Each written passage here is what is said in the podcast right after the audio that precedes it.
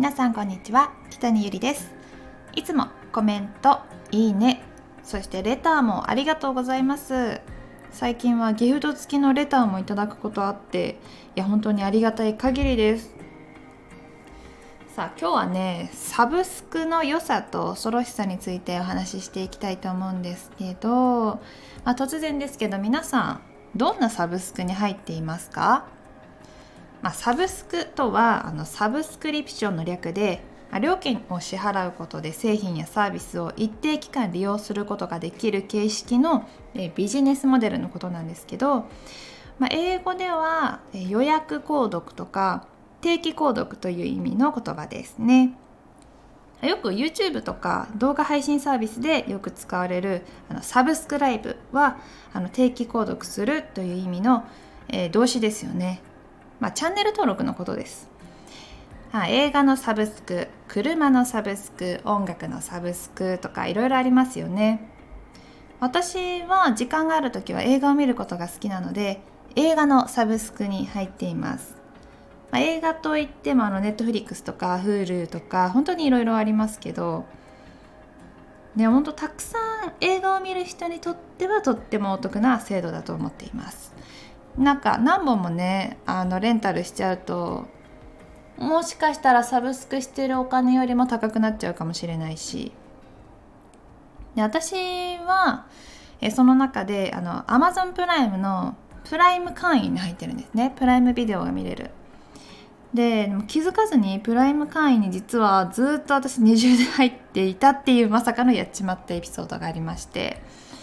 多分1年以上かな。二重で請求されてたのよ。ほんと全然気づかない私も本当にアホなんですけどたまたまあのカードの支払い履歴を、まあ、すっごいしっかりチェックしてみてたんですね。で1ヶ月に2個あのプライムプライムって引かれてたんですよ。プライム会員って1ヶ月500円なんですけど、まあ、2個引かれててあれ先月分のやつも2つ引かれてたのかなと思ったりとかして全然気にしてなかったんですけど。えでもそう実はそう2個会員があってでそれが二重で引かれていたっていう話なんですけどえなんでだったんだろうかっていまだにちょっとはてなではあるんですけど。多分なんか何かしらの間違いで2つアドレスを登録してで多分2つ同じ名前のがある状態になっちゃってたんですよ。なんか本当に自分でも全然記憶がないんですけど。まあまあ2個あってで電話したら「あ2個ありますね」っていうことで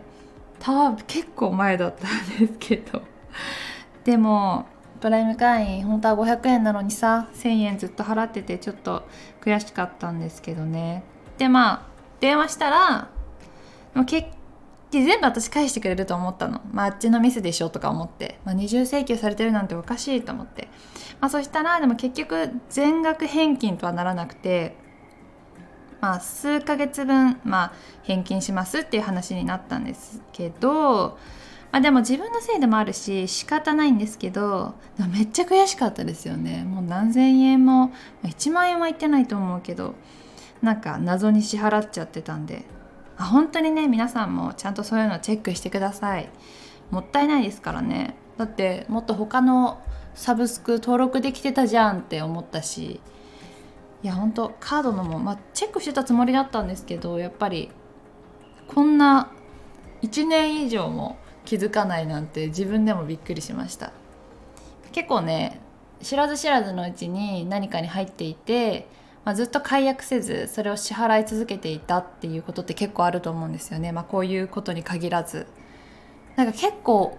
昔になるんですけどなんか高校生の時とかプリクラのなんか機械のなんか月いくら払うとデータもらえるみたいなのがあってそれになんか1ヶ月だけ入ろうって無料でもらえるしっていうので入ってたんですけどその後その解約するのを忘れててもう何ヶ月もお金取られちゃったとかあったんでもう使ってないのにさ支払ってるのもったいないんでやっぱそういうのをちゃんとチェックしなきゃいけないなっていうのは思いました。まあサブスクは本当にいいこともありますけど自分の欲しい情報だったりとかが、ま、定期的に入ってくるっていういいところもあるけどでもそうやって、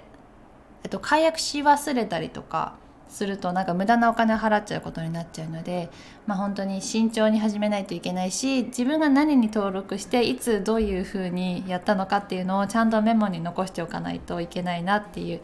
学びがありました。皆さんもね気をつけてくださいっていうお話でした。まあでも最近のね私も映画よく見るのでおすすめの映画というか、まあ、私はプライムビデオにしか登録してないんですけども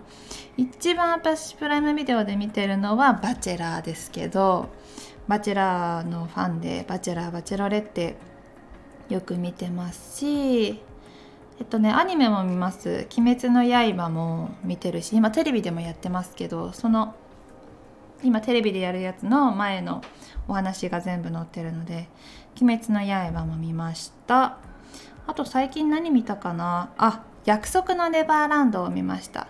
このお話ももともとアニメーションがあったんですけどいやめちゃめちゃ子供たちがいて鬼が出てきたりとか結構 SF の感じがすごく楽しくてあと出ているあの俳優さん女優さんも大好きだったので見てみました、最近見た映画はそんな感じですね。まあね、トイリックスだったりとかもすごくたくさんの映画があると思うんで、まあ、そっちもちょっと入ろうかなとか悩んでるんですけど、まあ、もしおすすめの映画だったりとかアニメだったりとかあったら是非教えていただければ嬉しいです。というわけで、えー、今日は、えー、サブスクの良さ恐ろしさについてお話しいたしました。今日もお話聞いていただきありがとうございました。また次回の放送でお会いしましょう。北にゆりでした。またね